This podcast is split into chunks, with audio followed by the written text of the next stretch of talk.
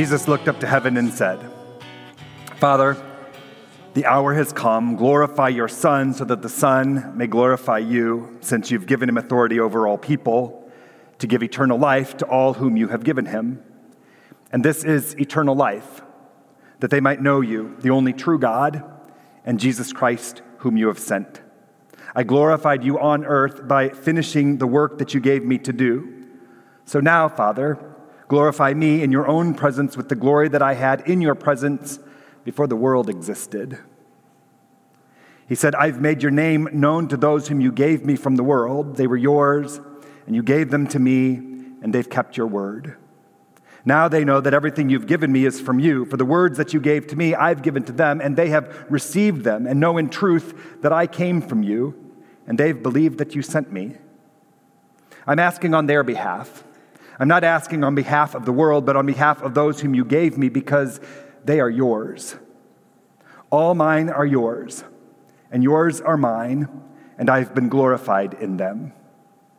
And now I am going no longer in the world, but they are in the world, and I'm coming to you. Holy Father, protect them in your name that you've given me, so that they may be one as we are one. The Gospel of the Lord.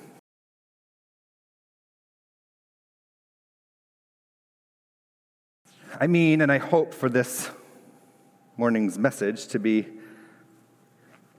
in the category of practical and holy.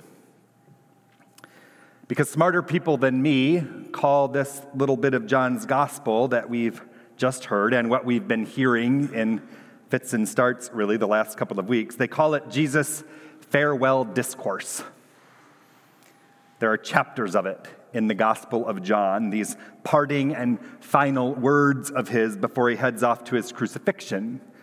Sounds like we're talking about ascension, but really, these parting words, this farewell discourse, is Jesus' prayer um, before his crucifixion and death. It's a prayer, intimate words, intended for God, but overheard, presumably, by someone who took really good notes, apparently. As I said at first service, I'm glad people aren't taking notes every time I'm sharing my private prayers and thoughts with the Almighty. But possibly someone was there, seated in the upper room at that Last Supper, hearing Jesus pray this prayer sometime again before he made his way to the cross and to Calvary for all of the ugliness that he knew was waiting for him there.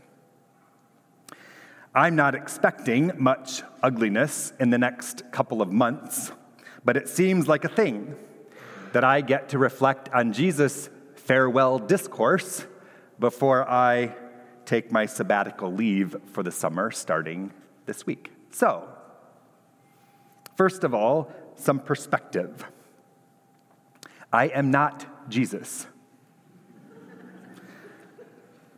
So while I know there is some level of anxiety about my being gone for the summer, the weight of what Jesus is up to this morning puts all of that into a different light and a healthier perspective for all of us, I hope. My time away will be lengthy, for sure, more than three days, but not quite 2,000 years either. But still, lots of things can and will happen in your lives and in my life over the course of these coming summer months. It might be difficult to miss some of that, difficult for you and difficult for me. But kind of like Jesus, I have every intention of returning, I promise. I will be back. Secondly, the point of all of this for me. What I get to do is to step away from being on call and on task and on in every way that that happens for a pastor, especially a pastor in a busy, active, healthy, thriving, growing congregation like ours. I could try to describe what that looks like and what that feels like and what that really is like, but I will not for a couple of reasons. A lot of you already understand that, and I'm grateful for that understanding. Some of you might not believe it, even if I tried to explain it. And others might think I was whining or complaining about my job, which is so very much not the case. I love my work. And what's more, I love my work in this place in a way that I'm pretty sure I could not and would not love my work anywhere else at this time in my life.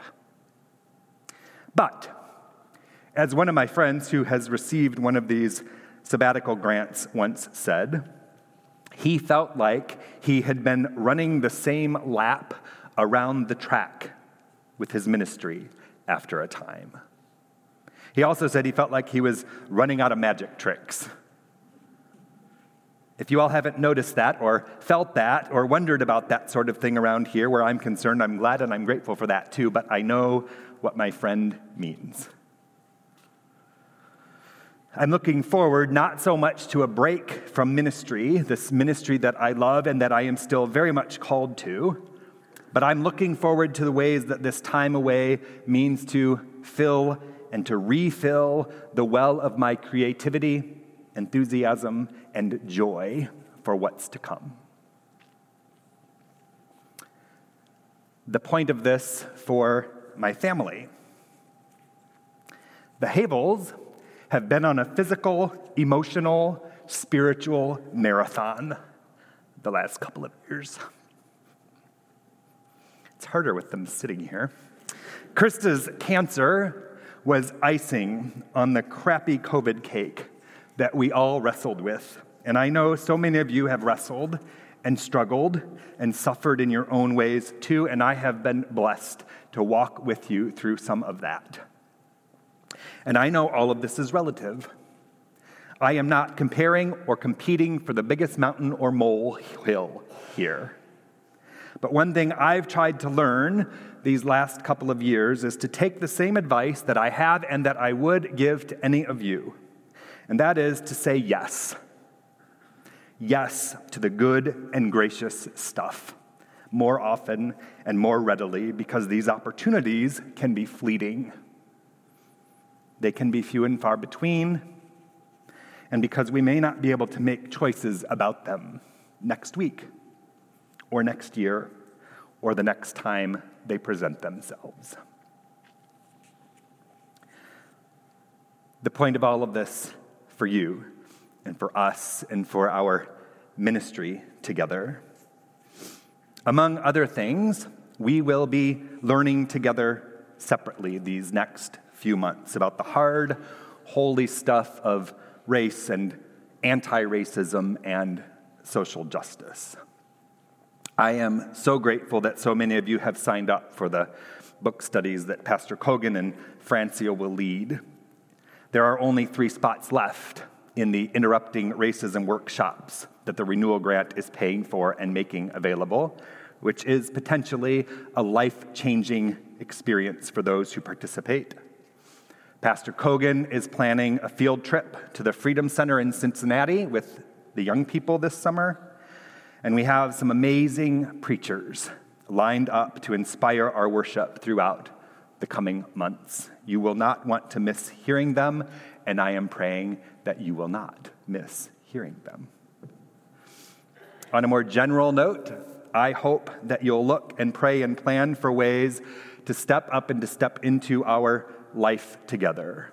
If you haven't turned in your time and talent sheets for the year ahead, it would be great if you would check something new on that list before you hand that back this time around. Look for ways to show Pastor Kogan the ropes around here, and look for opportunities to receive and to welcome and to let him be our pastor. He is as Janus Janelsons used to say about me, the whole loaf of bread. and we are lucky to have him among us. I'm not Jesus, and he is not the Holy Spirit, but I'm not leaving you orphaned, people. You are in good, capable, careful, faithful, pastoral hands. I believe it is no coincidence that Pastor Kogan's arrival coincides with my leaving, the way that it has all come to pass. Lastly, thank you and thank you and thank you again.